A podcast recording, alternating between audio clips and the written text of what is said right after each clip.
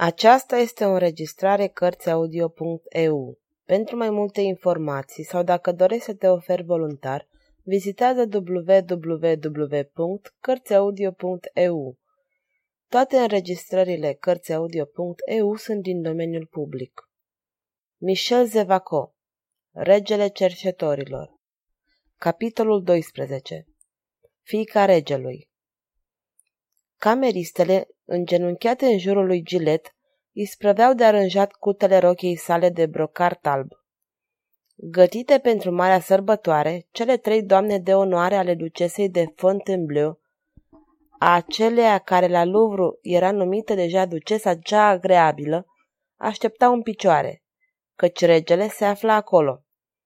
Îmbrăcată în acest somtuos veșmânt, despre care tabloul lui Tizian ne dă detalii, cu un lans de aur la gât, François întâi aștepta și el ca Gilet să fie gata.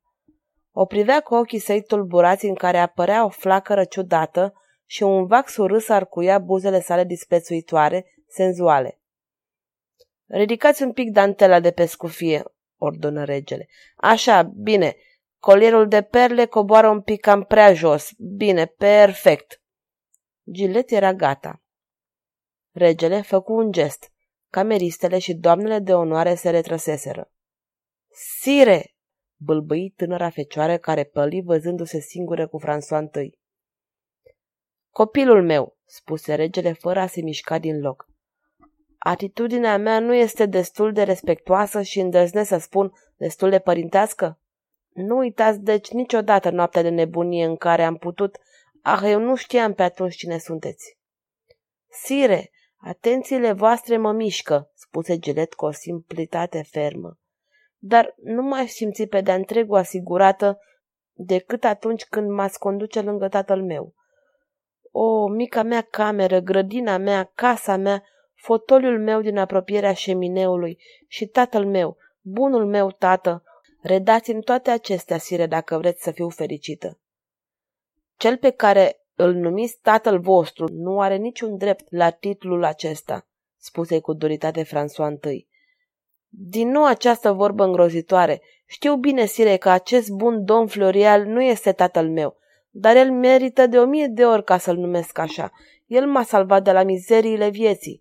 M-a ocrotit până și de cel mai mic necaz. M-a iubit cu atâta gingășie. O, dacă l-ați cunoaște, sire! Gilet, făcu regele cu neliniște. Trebuie deci să vă dezvălui un lucru pe care îl ignorați încă. Tatăl vostru a fost regăsit. Gilet nu a exclamat nimic, niciun gest emoționant. El răspunse cu aceeași simplitate în fața căreia se zdrobeau toate amenințările și rugămințile regelui de când era ea închisă la Louvre. Sire, dacă adevăratul meu tată a fost regăsit, cel mai bine pentru el este să nu mă vadă, căci n-aș putea să mă hotărăsc să-i dau afecțiunea mea omului care, Tăceți, Gilet, întrerupse François. Nu pronunțați cuvinte irrevocabile care ar putea să-i rănească inima tatălui vostru, căci tatăl vostru se află în fața voastră, Gilet.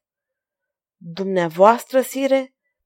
A fost în această exclamație o mirare violentă, de groază, de repulsie și aceste sentimente care nu temperau nici emoție înduieșată erau atât de aparente încât aceasta a însemnat un fel de descurajare pe care regele o desăvârși. Pentru mine, Gilet, nu încercați nicio bucurie că vă revedeți tatăl.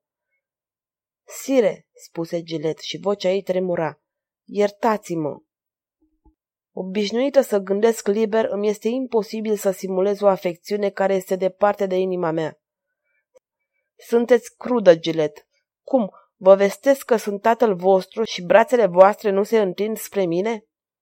Gilet se dădu înapoi cu doi pași. Niciun strigă de bucurie nu țâșnește din pieptul vostru?" continuă regele. Ea clătină din cap cu îndârgire. Sire, redați-mi tatăl!" Tatăl vostru, nefericit copil!" Regele strânse pumnii. Se izbea de o voință pe care n-ar fi bănuit-o niciodată în această plăpândă fecioară. El încercă o mirare fără margine a răcelii, a indiferenței cu care primea revelația. Din lipsă de tandrețe, orgoliul de a fi fiica regelui ar trebui... Orgoliu, ah, sire, orgoliul de a afla că mama mea este fără îndoială vreo nefericită pe care capriciul regal a distrus-o într-o zi. orgoliul de a ști că sunt un copil al hazardului, fică de rege, fică de bădăran, fică de burghez, oricare dintre ele.